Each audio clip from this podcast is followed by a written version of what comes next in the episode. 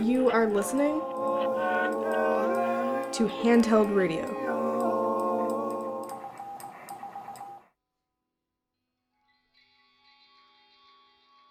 My life was out of control. You want to get high. My addiction was controlling me. Your decision making's down. I had the choice to continue on my path of self destruction It's the same thing if you're in love.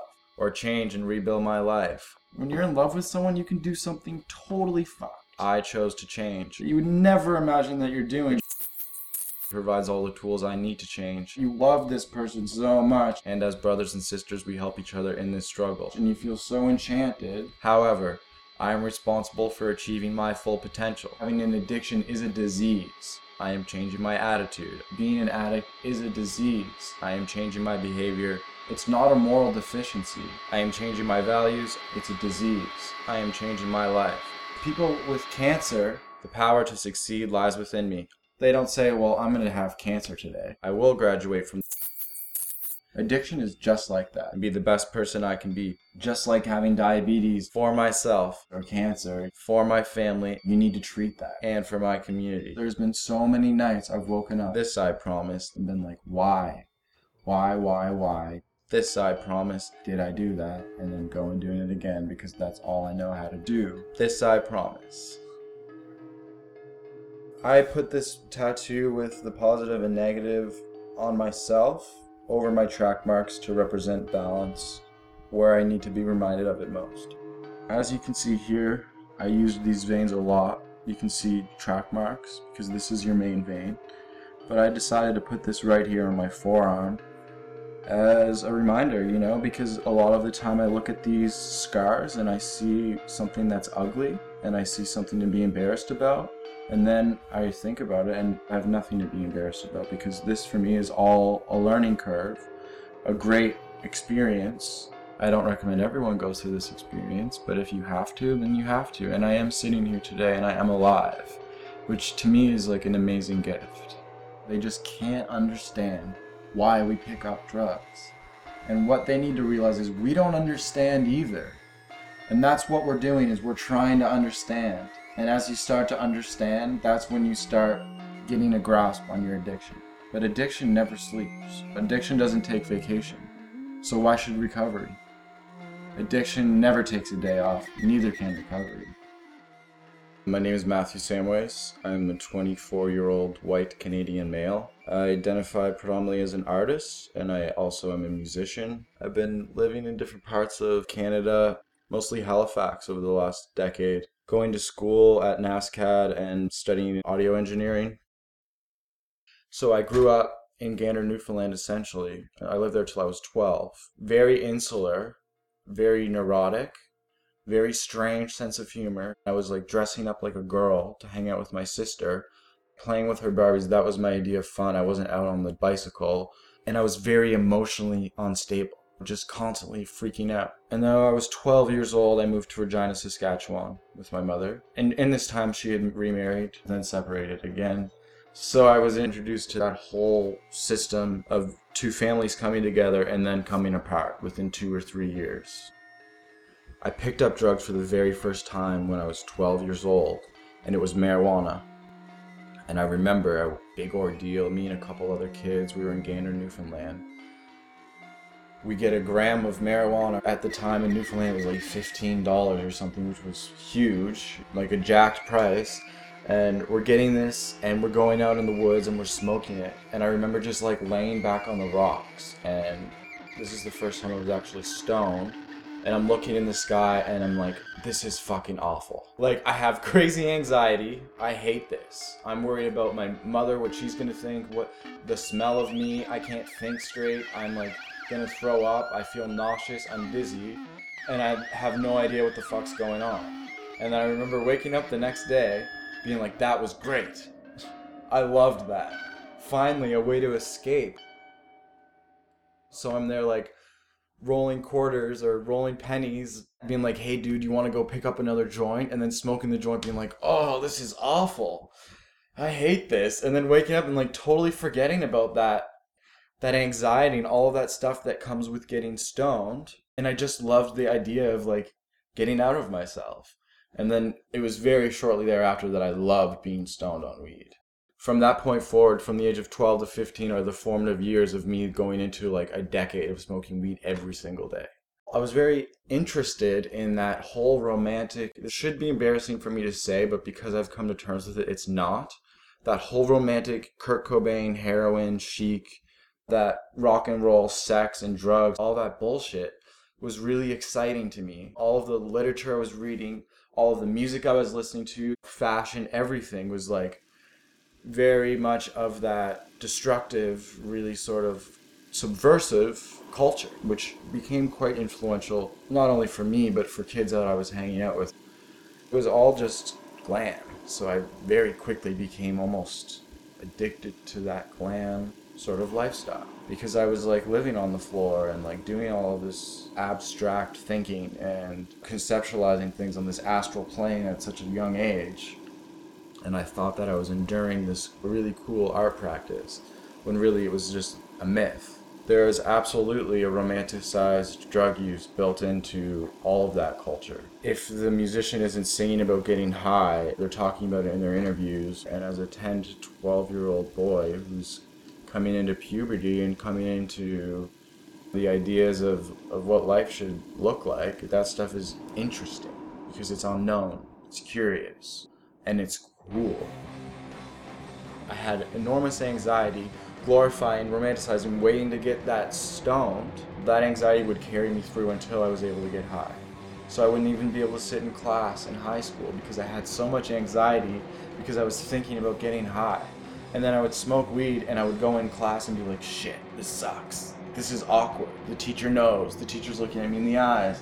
The teacher just saw me walk from across the field into his classroom. The paranoia was so strong.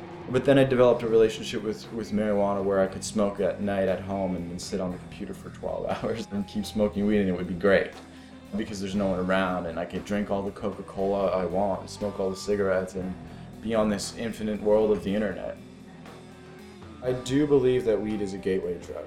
Your biochemistry is affected by smoking marijuana, and although it doesn't have any physical dependency, an addict is an addict. It's a medication to your brain. Uh, your brain senses one thing. It doesn't really matter what it is, but it's like, nice. I get to shut off for a little bit, or I get to look away from myself. By the time I'm 15 and 16, weed is getting a little bit boring. And you're wanting that stimulation and you're wanting those experiences of more. So you start doing what I call light drugs, which are psychedelics. I started dropping acid, I started eating mushrooms. By the time I was 17, I was snorting cocaine.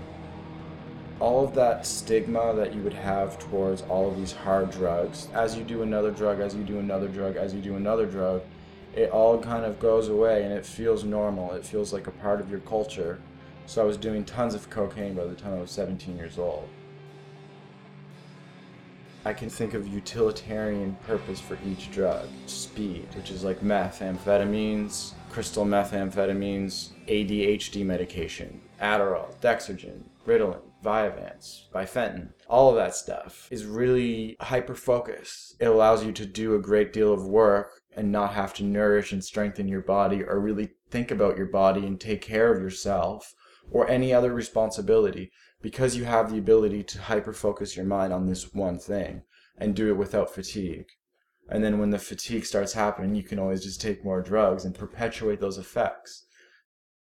All my grants, I received four or five grants through the provincial government, 25, 30 pages written. I would take tons of speed. By the time I was going to school, I was doing tons of speed for homework to focus on my homework. I would do it when I was mixing music, or then even if I was going out and I was drinking. And you want to have like a really hyper aware, fun time, going dancing or whatever, you want to have all this energy. You take speed, or you do cocaine. And then I tried crack cocaine. And it's like, why am I wasting my time putting this shit up my nose? When I was 17, it was the first time I tried Oxycontin, Oxy 80s. You can smoke them off tinfoil. You fold up a piece of tinfoil like this, and you chase it just like you would with heroin. And I smoked that, and I was like, this is fucking incredible. Euphoria was all I felt. All my problems, gone, thrown out the door. 17, Montreal. A couple friends, you know, maybe 10 years older than I, who were using and thought it was okay because they wanted me to use with them. I remember in high school when I was not being able to go to class, telling myself that I couldn't go to class, getting all of this anxiety that I could not go to class because I wasn't stoned or I didn't have clonazepam, which is a benzodiazepine, which is a sedative essentially, an anti-anxiety medication that was prescribed to me by the doctor. I was in the mindset that I couldn't go to class without this stuff. So if I didn't have this, I would have this great anxiety and I would just choose not to go to school. And I remember at the time being like, this is a problem. And then I dropped out of high school and I was getting success with other things through the music business industry and through art. Uh, I was achieving what I believed to be success because there were some monetary gains and some international recognition, whatever that looked like. It started to go really well for me. So when I started to use drugs in conjunction with doing that stuff, it wasn't a problem because I could work from home. I could be in my bedroom making all of this stuff happen on the internet and using drugs like speed and then using the counteractive downers like a benzo or like heroin or any opiate, using those two things in conjunction, you feel like fucking Superman. Speedballs, they call it. You feel like you can do absolutely anything in the world. When I was in grade 10, I started playing in this group, this rock punk band called Pig. And people really liked us because we were these kids, we were fearless, we were kind of snarky, and we were crazy. That was quite authentic to the music. So, because of all of my anxiety and depression, whether it was brought upon by myself or not, in conjunction with smoking a lot of pot, eating a lot of clonazepam, and then doing acid on weekends and drinking quite heavily for someone who's 15 or 16 years old. Those three years I did spend in high school, I had obtained four high school credits. So we started to tour of Canada, just go to little cities and Toronto, Montreal, and then little cities. And you know, we were making a little bit of money, and it was really exciting. And people across the country were posting on their blogs or whatever, and it was all really exciting for us. And I wasn't thinking about a future career. I was simply just thinking about that present moment, which was like I loved playing live music loud and getting fucked up, getting drunk, as drunk as possible before we perform. And it was really fun. So, with all of that anxiety that I was going through, I explained that to this guidance counselor. And I said, you know, the second I come into this building, I get this extreme feeling of anxiety in my stomach. All of these, what I thought were like, because I thought I was terminally unique, was this alien. I thought that no one understood me, blah, blah, blah she actually told me you should drop out. You know, you're quite intelligent, you're bright, and I think that there's other options for you. I told my mother, she was like, bullshit. Didn't believe me, thought I was just trying to get her to co sign me dropping out of high school. But I was there for three years. I would have had to have been there for another two and a half years to actually graduate. It was ridiculous. And at that time, I had received my first provincial grant, which was for $4,000 for my record label, Electric Voice Records. So through that, I was able to start generating profit through taking other people's music, overseeing the mastering process, and then overseeing the release process, whether that was on vinyl, digital, or cassette tape. Overseeing all of the press, all of the digital stuff, everything that was happening online, I was able to generate some profit. And then very quickly, I went from selling 100 cassettes over the course of a few shows to selling online hundreds of records a month, distributing other people's records and my own records that I was putting out through Electric Voice. That's another thing that was drove me deep into my addiction was having to ship records. Because I'm 18, 19 years old and I'm shipping all of these orders across the world. Some wholesale, larger orders and some just one one t-shirt, one record, one cassette it really started to pile up. So I was taking tons of speed, spending 24 hours straight working, shipping orders, going, going, going, and then I would crash for a certain amount of time and then do it all over again because I I never felt caught up with that. And then shortly thereafter, I became the assistant director for a non-for-profit music festival in Halifax called Obey Convention, which only really happened four days of the year, but we, myself and the the creative director, the owner, Darcy Spidle, we spent maybe five months of the year buckled down only working on that. And he and I were the only ones that were actually on salary. So it was a lot of responsibility. We were drawing in $50,000 in sponsorships and funding, provincial grants, national grants through Factor, through the, through the Heritage and Cult- Cultural Division in Nova Scotia. And we were drawing in about $50,000 in ticket sales. So it was quite a large operation for two people. One being kind of a gnarly drug addict who had this record label that he was also doing. And then I started traveling back and forth from Montreal, doing concerts there where I could I would clear two thousand dollars in a night from promoting a concert. And at the time, like I wasn't thinking about saving money, anything like that. I was really just living on the fringe for now, right then and there. So I could take that money and I could be high for a week with this beautiful woman, and it felt like everything was okay because of that instant gratification. And then that money would be gone, and then I'd do it all over again. I started going to the Nova Scotia Community College for recording arts. Being a full time student, having a business, and then being the assistant director for this non for profit was already an insane amount of work. And then on top of that, I would take jobs like I worked at a cafe, I was a night janitor, I worked at call centers, I did a lot of cleaning, worked for like various junk removal, non skilled labor sort of stuff. I did all of that for supplementary income. And then on top of all that, I started selling drugs. In my mind, it was a blessing because I could support my own habit while selfishly and awfully feeding other people's habits. And I could draw profit continue to do that. And I would never have to worry about having to score drugs because I would always have them. And that just put me down into like a really, really dark hole and I disserviced a lot of people because I sold them drugs or gave them drugs because I, I was quite generous. And if you really care about someone, you don't do that. If you really care about someone's well being, you're creating them an extreme disservice by giving them or selling them drugs because you're giving them something that's going to ruin their lives. For about two or three years, it was constantly ready to give out at any point. and then I would fix this, I would fix that, I would get help from this person, help from this person. I would get this job or that job. I would start doing this or that. You know, I started modeling or I would start doing little roles in films, just whatever. All of this stuff that was constantly just keeping it all together when really it was all ready to give out at any time. And I was so scared that I wouldn't be able to do it without the use of narcotics that I just kept going. And then eventually, if you're snorting Dilaudid or hydromorphone or whatever, or a painkiller, you're like, this is this is getting me high, but like, I could save a lot of money and I could get a lot higher if I was putting it in my veins. So that's just a natural progression. You become so impaired, you become so disassociated and so disconnected from your own moral code and your own integrity that when you're so high that it's okay to shove a needle in your arm. And that just became habitual part of my life. And it was just a vehicle of efficiency in my mind when really it was just me ultimately acting under my addiction. When you take drugs you are altering the course of nature and you are believing things that aren't real.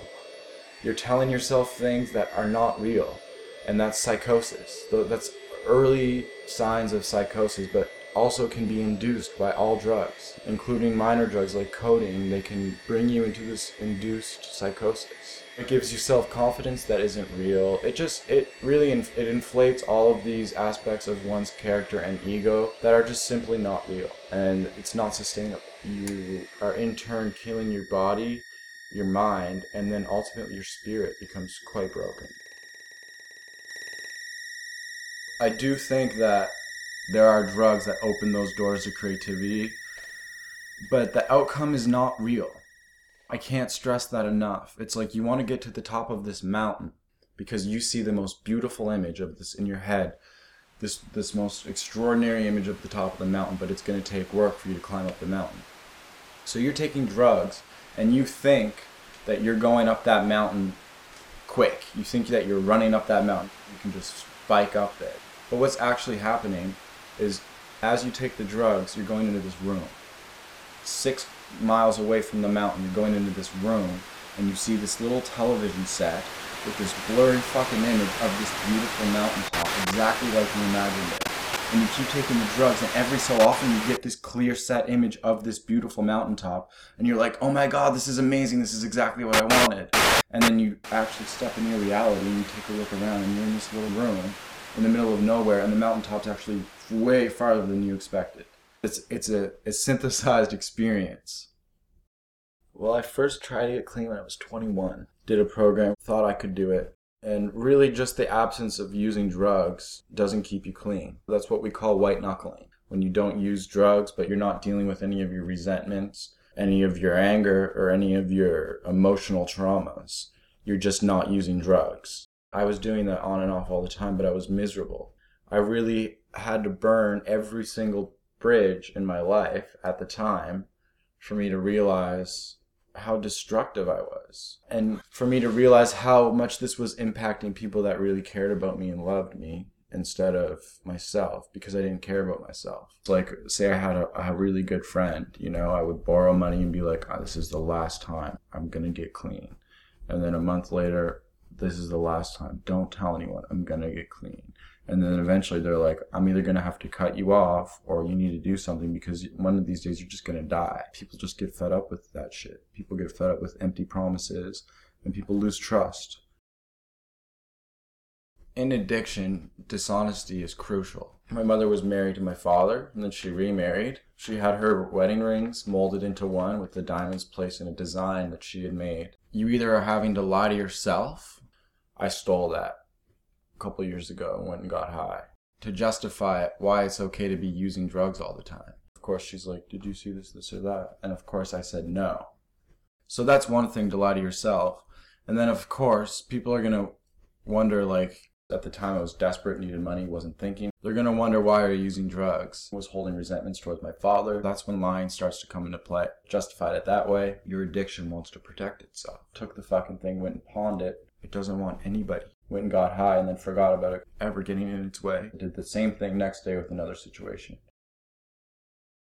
You're living in total dishonesty. You don't know what the fuck's happening in your world. You don't know what's real and what's not. Then you start compulsively lying about other things. Because, like, why the fuck not? You know, what'd you have for breakfast? I had an omelet. When really, like, your eggs were boiled. Why are you lying? Because it's habitual, because it's part of addiction, is to be secretive, it's to hide this and that.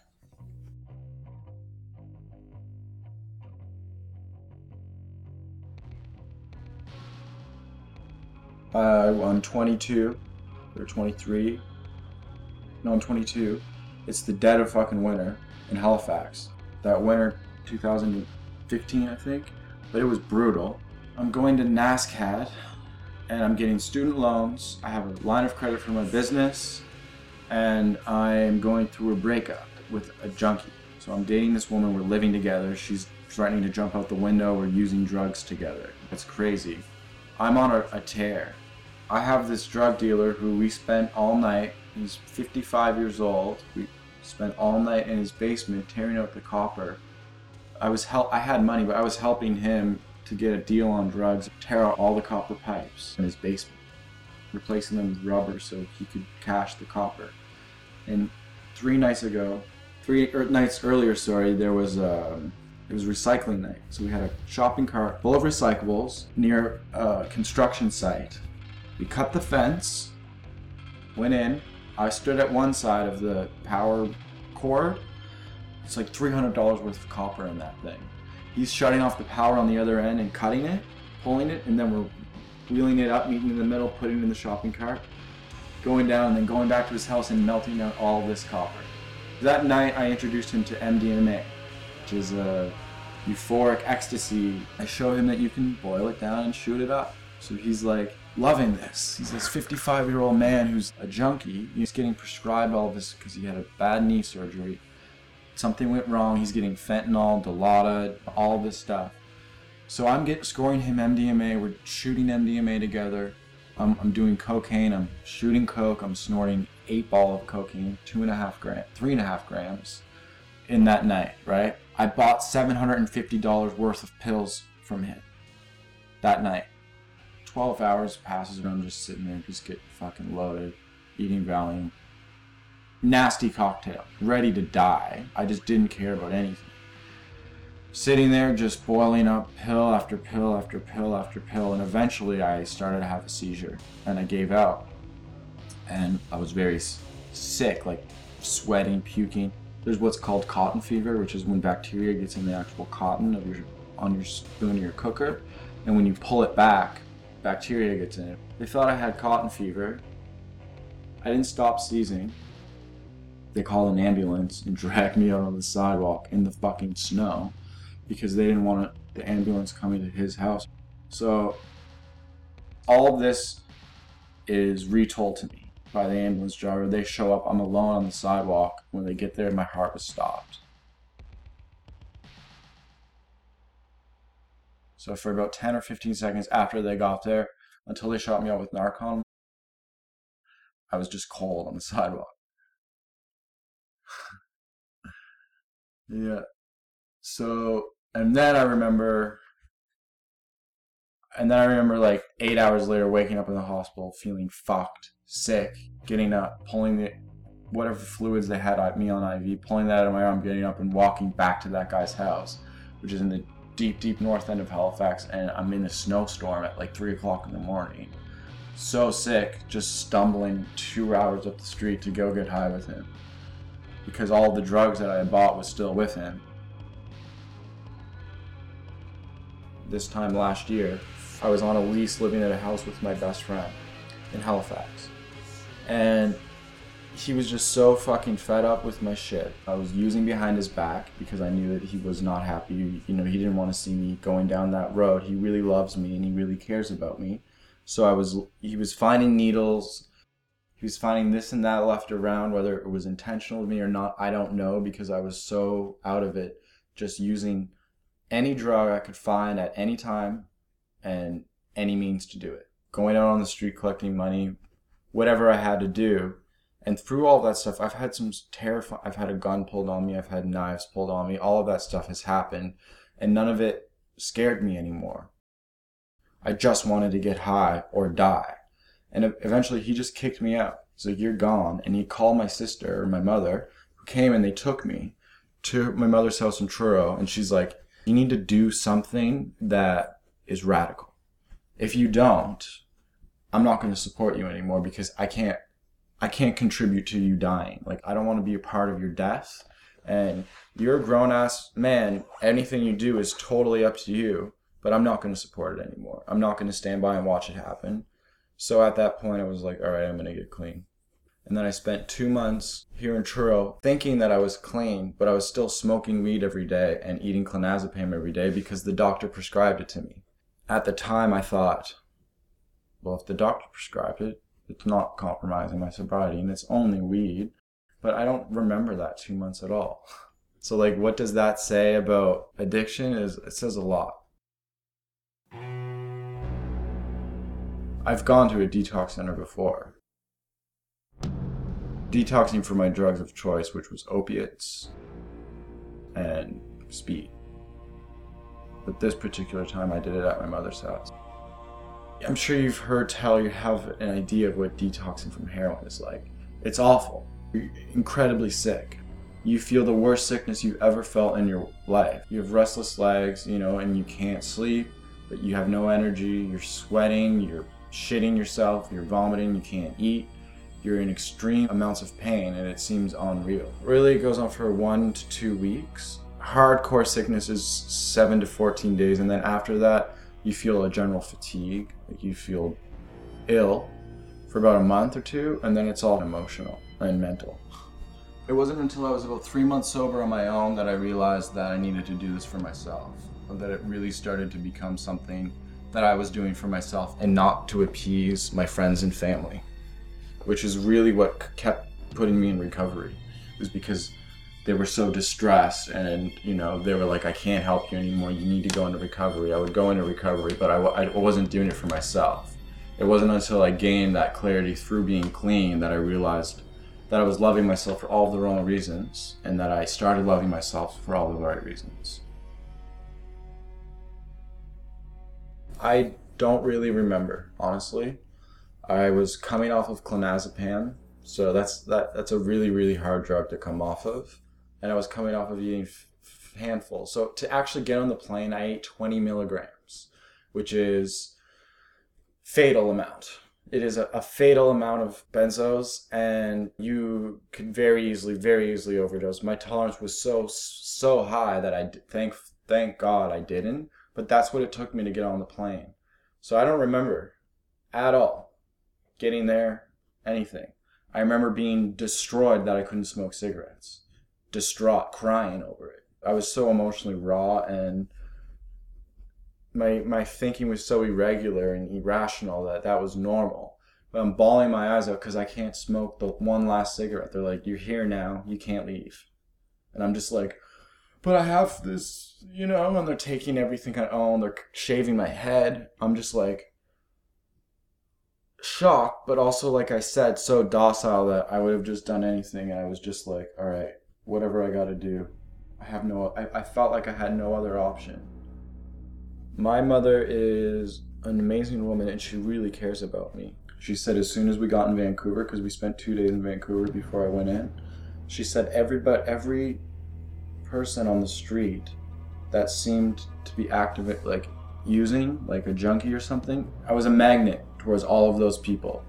Everyone was just drawn to me. She said I was emitting some sort of energy that she's never seen anything like before but I'm like getting joints off these guys on the streets and cigarettes and interacting with all of these street level junkies. And she, she said that she'd never seen anything like it before in her life. She took me to the place. It's, she was very emotional. Part of her was fed up too, because even in that two days, I was lying because I was trying to get drugs. I was trying to get high for the last time. So I was taking money and lying and all this stuff. So it was quite dramatic. But she was just wanting to get me there. She realized that nothing she could do was going to help me because she had already tried everything. So she was basically like praying to God that this would work. It's very alien. I remember when I got there, the program director said to my mother and I, like, get ready, you're going to Mars. Is verbatim what he said. I was so docile and I was just ready for change. I would have done anything for change. That I was like, if this is what's gonna take, then I'm going to Mars. You know what I mean? I do believe that it takes immense commitment to change your life and for behavioral modifications to happen. So part of going to you need to commit to being there for the two years. So one of the most positive things about that would be that you're allotting yourself two years, an acceptable amount of time, to actually retrain yourself and allow your neural pathways to create new opportunities for themselves, to have new relationships with yourself, and to endure the cognitive process of recovery, which takes displacement from your environment. You have to cut off communication with anybody who could be detrimental to you seeing a clear image of yourself and anything that can be distracting is it's all stripped away from you at that's actually a really great opportunity. You pay a $5000 intake fee and you don't make any money while you're there. It's all voluntary. But you don't have to worry about bills. You don't have to worry about feeding yourself. You get three square meals a day. You get water at certain times. You get a bed and shelter. You don't have to worry about anything else in the world that might distract you from really just taking a good hard fucking look at yourself Another thing is you have a community of other addicts who are just as manipulative and just as smart as you, street smart as you were. 60 of these people, you can't get anything past them. You know, you can't pull any of your old bullshit with them because you can't bullshit a bullshitter. That I found to be entirely true. People are intuitive in that way. And when you're lying to someone, they know. And why you're lying, they know because they've done it. And part of that process, in order to change, you need to be a hypocrite. Sometimes you need to call someone out on their shit when you're doing the same shit for you to actually realize how you can make those steps to change. So it's a safe place. It's a safe place to fuck up because you can make any mistake there in the world, but ultimately you have a huge safety net and a huge group of people that will pick you up if you're down and you don't have the opportunity to go out and get loaded because you have no money, you have no phone, you're on the other side of the fucking country. You don't even know where you are you're forced into a situation where you have to volunteer eight hours a day and then the other three hours of your day you have to participate in these activities. You don't have another choice. So there's a grocery store on site. There's a, a biopod so like a little garden there's landscaping duties that you can do. But in the grocery store, it's a fully functioning grocery store with a, a deli, a bakery, a furniture section. It's fully functioning non-for-profit grocery store. All of the employees are actually volunteers. That are students at the duties include stocking shelves, working the cashier, checkout, which is what I was doing. And I soon became a supervisor of the cashiers. So I'm overseeing four or five other students who are working this job. Say you get caught stealing money from the you're not going to get in trouble through the law. You're going to get in trouble through the which could mean indefinite work, which is something that I did, which was 21 days of working from 6 a.m. to 11 p.m., 16 hour days with two 15 minute breaks for food. And then after that 21 days, they can put you back on it for another 21 days if they want. So that was one of the most ultimate learning experiences. I look back on that experience as quite positive because it provided me with a great deal of humility that I never knew to be true or real. It was enlightening and it also gave me the belief that I can do anything without drugs because before I couldn't even think about going to work without getting high first or having to go to a family dinner, I needed to get high first. All these things in my mind, I thought I needed to get high first. When really, like, through that experience, I learned that I don't need to get high to do anything. I have all this ambition and drive inside of me that can be regulated. My emotions can be regulated through structure and through discipline and through treating my body right, through prayer and meditation and through talking to somebody. All of these things, being honest, not holding resentments, all of these things, like I can create a highly functional human and I don't need anything, any substance to do so. Also, being force fed, only being able to read self help literature. I like, I'm an avid reader. I probably wouldn't have read all of that self help literature if I could have read something else. I was forced to have a good hard look at myself and I was forced to constantly have recovery on my mind, which was really good for me. The one that really stands out to me is called the Four Agreements. So the four agreements are be impeccable with your word, don't take anything personally, don't make any assumptions, and always do your best. So really the most important one is be impeccable with your word. When you say you're going to do something, you actually do it. And when you don't take things personally, that includes positive affirmation. You say, thank you. You don't let that go to your head and be like, fuck yeah. And so that's the same if someone's saying something negative to you. It just rolls off. You don't take it personally, therefore you don't get in that confrontation and you don't develop the opportunity for resentments. So that's huge. There are negative parts about the program. You have people, 60 men who are all, who are being treated across the board no matter what they do when really different emotional statuses need different treatment. You can't have the same punishment for this guy when this guy's doing the exact same thing but he's on a totally different level doing it for a totally different reason needs to look at something totally different in that respect, it needs to be more singular. That I'll break you down and you build yourself up. That model only works for so much. And then when you're in an environment like that, you can only build yourself up so much because you have no control over anything. You don't get to decide what you eat. You don't get to decide if you see a therapist for this or that. You don't have any control over anything. You don't even get to decide the clothes that you wear or how you wear your haircut or if you have an earring in or not. So you relinquish all of your control and then eventually you start becoming in a place where you want to make decisions for yourself because you need to learn how to make decisions and how to manage money and how to manage relationships, which you cannot do there.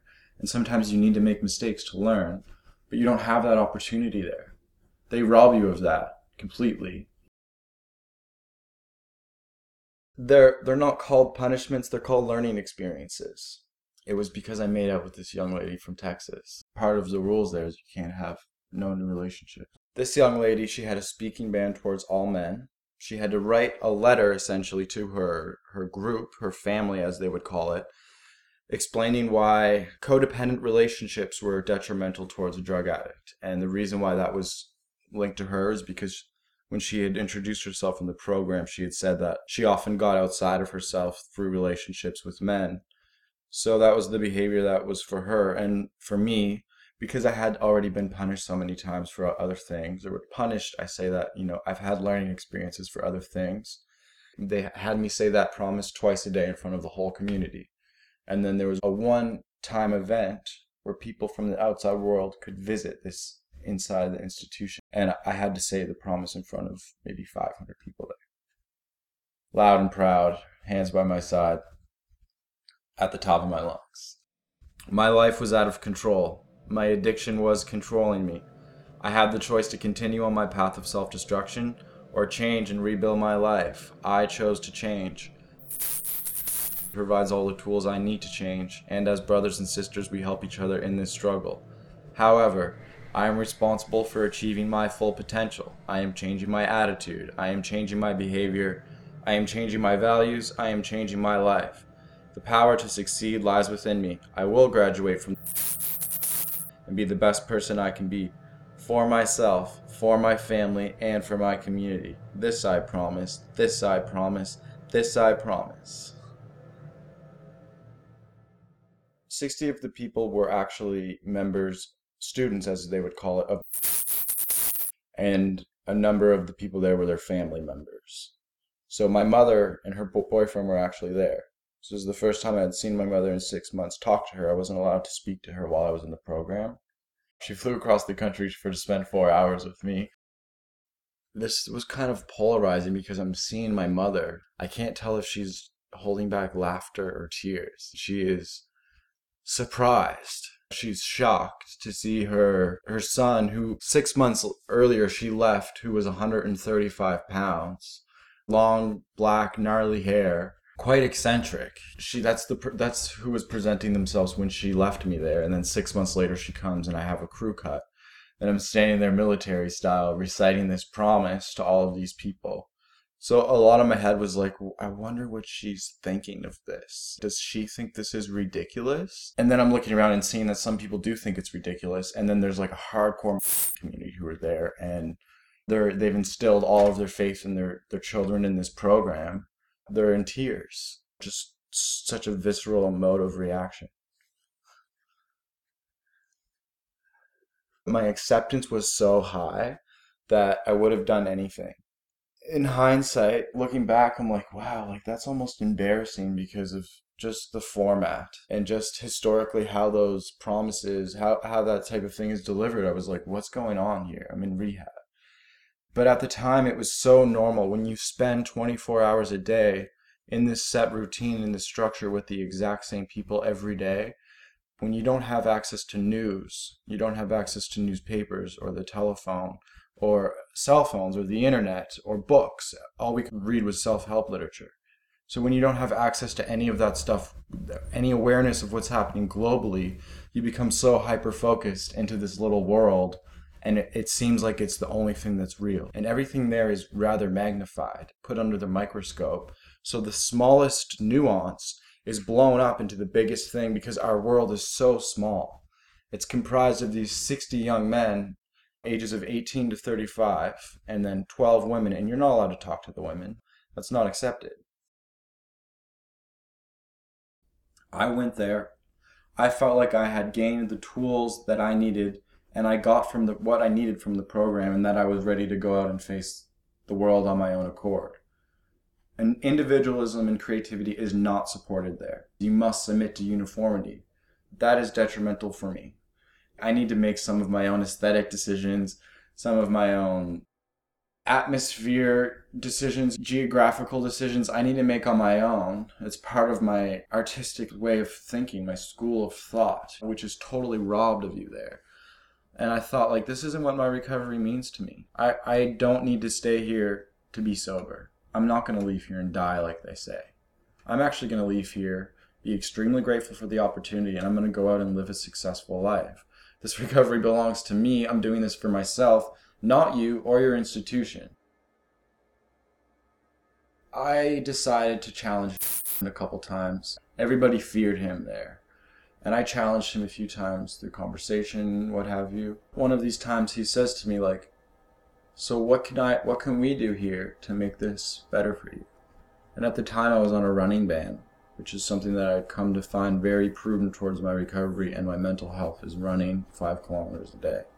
They had put me on a running ban where I wasn't allowed to run because of some other behavior that I had done.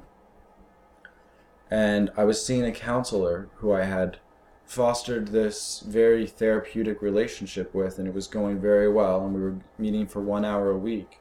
And I said, "Look, I'd like to see you for two hours a week. That one hour is not, it's not doing it. I really think I could benefit from another hour." So after telling him that, he put me on an indefinite running ban and then took the counseling away from me. He actually came into the room where I was sitting with my counselor and said, Matthew needs commitment. Says to the counselor, who was distraught, destroyed. This place is not for people who have mental health issues. This is for people with addiction problems. And I said, well, a lot of addiction problems stem from some sort of mental disease.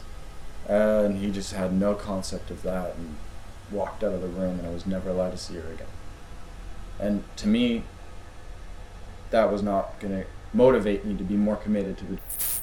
And I said, this is just going to grow unless I deal with it right now. You're not supposed to have any secrets in this community. I think that was really fucking shitty of you. I think that was really fucking stupid, and I don't agree with it. And in my mind, I'm like, not only that, but you're this elitist, conservative fucking Trump supporter who lives in this weird nationalist time. What the fuck do you know? is really what I wanted to communicate to him. But I didn't do that. And then he was like, for me saying, like, you know, you're wrong, he was like, there's the door, essentially. And the program director told my mother that the entire history that he was there, he had never seen ever tell anyone to leave. Ever. But he was like, all right, well then go. I was like, okay, give me my fucking passport. Shook his hand, got my passport. They brought in my luggage. I just went through it and I threw out half of it because I didn't know where I was going to go. I had no money. They give you one phone call. I call my mother, and my mother's like, don't do this. She's just like, I've seen how much work you put in. I know that you've come a long way, but like, just please stay. In her mind, she might have thought that I was giving up on my recovery, but I was like, no, I am determined. This is my life now. I will prove you wrong. Not that I'm doing this to prove you wrong. I hope that someday we can garnish some trust and start this again. And thankfully, after I left, she was ready to do it right away. They put $60 in a cab. I didn't know how much money I had, so I was like, just take me to the nearest library, a couple miles outside of Vancouver. At a library, and I, I wasn't on Facebook at the time for over a year, so I reactivate my Facebook account, and I just start messaging people that I knew from Vancouver. And this ex-lover of mine said, you know what, my boyfriend's best friend lives in Vancouver. I don't live there anymore. I'm in Toronto. Message him. And I never met this guy before. His name's Johnny DeCourcy. He came and he picked me up. And I just started my life from there. I surrendered my faith. You know, I, I surrendered to my faith, knowing that if I am doing the right things, making the right decisions, I knew that the universe was going to take care of me. My mother is extremely supportive of me leaving the because she thinks it's courageous of me to make that decision that I got what I wanted from it and that I was ready to walk away on my own independently. She thinks that that took more guts than staying. And now, since I've been out for three and a half months, she knows and sees how committed I am to my recovery because of all of the recovery related things that I do in the course of one day. She's all for it, very excited. She also disagreed with some of that model that she only became aware about through my experiences there after coming out of the I was on a total pink cloud. All of a sudden, I could decide what I wanted to eat. I could decide who, what I wanted to do with my day, what books I wanted to read, if I wanted to go on the internet, if I wanted to go for a walk. I got to choose if I could go for a walk, which made me so grateful of those things I was blown away by a cell phone. I was like, holy shit, this thing is amazing, you know? so, all of these things I was extremely grateful for because I was in a boot camp style treatment center where they stripped me away from everything. So, I, my gratitude was through the roof. It seemed like a lot longer than seven months when you're there. It seems like a long time. You're getting up and doing the exact same thing seven days a week. So, right now, for my recovery, when I wake up, I read a Just for Today meditation, which is part of a fellowship that I belong to. I read a meditation from a Codependency Anonymous, which is another fellowship I belong to, CODA. It's called The Language of Letting Go. Two meditations that I spend at least an hour reflecting on. I pray so I make a conscious contact with my higher self. I thank that power for my sobriety, for my the roof over my head, for most of the. I basically do a, a gratitude list for ten things that I'm grateful for. I exercise, which is a huge part of my physical, emotional, and spiritual recovery. I attend meetings within a fellowship. I have a lot of connections within that fellowship that I make on a day to day basis. Predominantly one with a very good friend of mine who's also in the early stages of recovery. I have literature that I read line by line with someone over the phone every day that goes through a 12 step anonymous program every day. Also, I have to take the time to express gratitude towards the people in my immediate present circle that are helping me. I've got this tattoo right here of positive and negative, which is duality and harmony. It means that without negative, the positive doesn't exist. I put this tattoo on myself over my track marks to represent balance where I need to be reminded of it most. That's something that I have to do the most daily maintenance on is my spirituality because after almost a year of being sober and working out my physical stuff that comes back. The emotional stuff like the mental stuff it slowly comes back. But the spiritual stuff is like subconscious and i really need to sit there every day and evaluate what i'm doing how i'm doing it. Because it could be like that. I could become complacent and i could start ignoring all the red flags and then instead of being four decisions away from picking up and getting loaded i'm one decision away and there i am having one drink and then who knows what the fuck's gonna happen now i know i can face anything I have the tools in my tool belt to deal with absolutely anything, and I'm not to get loaded. I'm not to get high.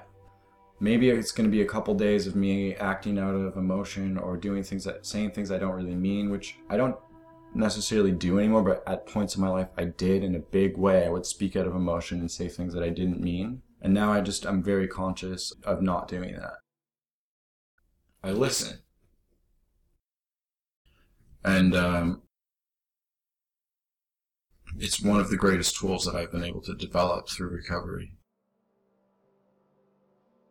My mother has done a lot of work in Al Anon and through other support groups that she totally knows how to support me as not an enabler and as like a friend, as someone also in recovery, because she's recovering from a very turbulent relationship that I was the captain of. Success within means having integrity, being honest for the first time in my actual life, not having any secrets, actually working on my resentments, not just throwing them under the rug, but like actively working on them and having the ability to be empathetic for other people. I love that about myself now.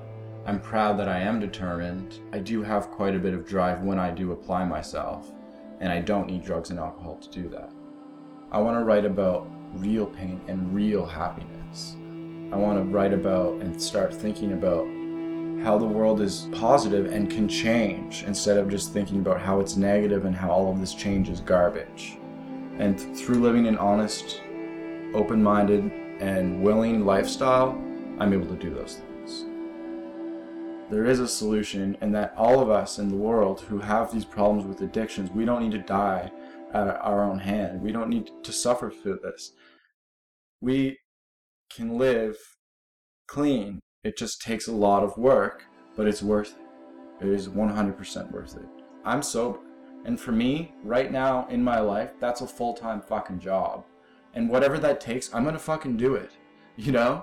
So if that means that I'm not living a fruitful life in your mind, or I'm not advancing in my academic career, or I'm not foreseeing all these events with my family, with a house, with a car, I don't really care at all because I'm sober. And that's such a huge deal to me. And I know that in time, it won't be such a big deal. But like 10 months clean time is, I'm gonna be self congratulatory here and give myself a big pat on the back. And that's what I'm proud of today. That's what makes me extremely proud. The past is depression, the future is anxiety. I need to be here today where my hands are. There is another way to live. We've found a greater way to live, and it doesn't involve using drugs and alcohol. And once you realize that through experience, everything else seems slightly more trivial, slightly more petty. My heart stopped once for 15 seconds. I died, and I'm back to life now. Does that post that that person on their Facebook get to me? No. They can say whatever they want about Donald Trump and you and me, like, I really don't care because this time two years ago I was fucking dead.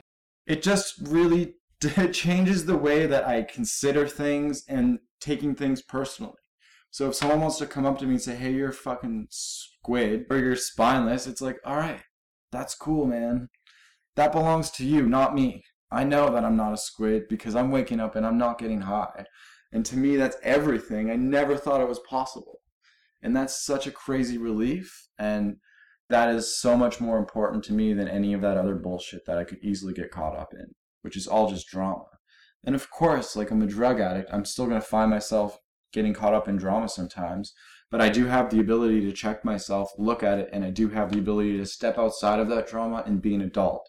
Whether or not I choose to do that, that's up to me. But through my experience at the and in my recovery, I gained the tools necessary to be able to do that and make those choices. Whereas before, I knew those choices existed, but I didn't know how to make them for myself.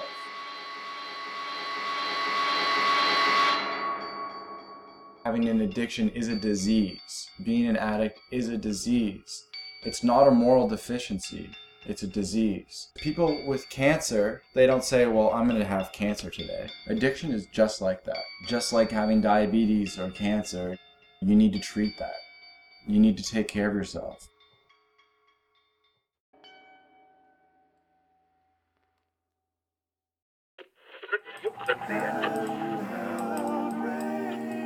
You have been listening to Handheld Radio.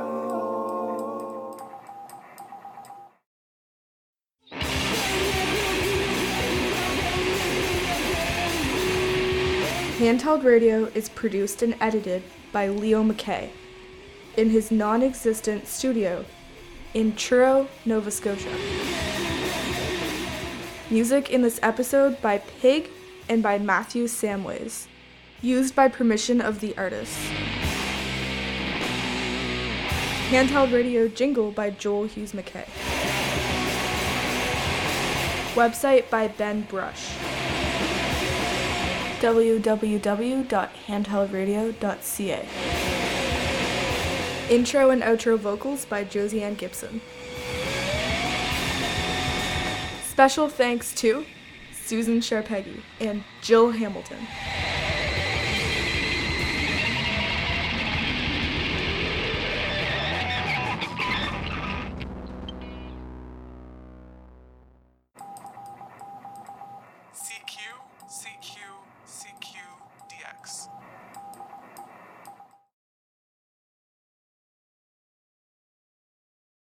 I passed one class 50%.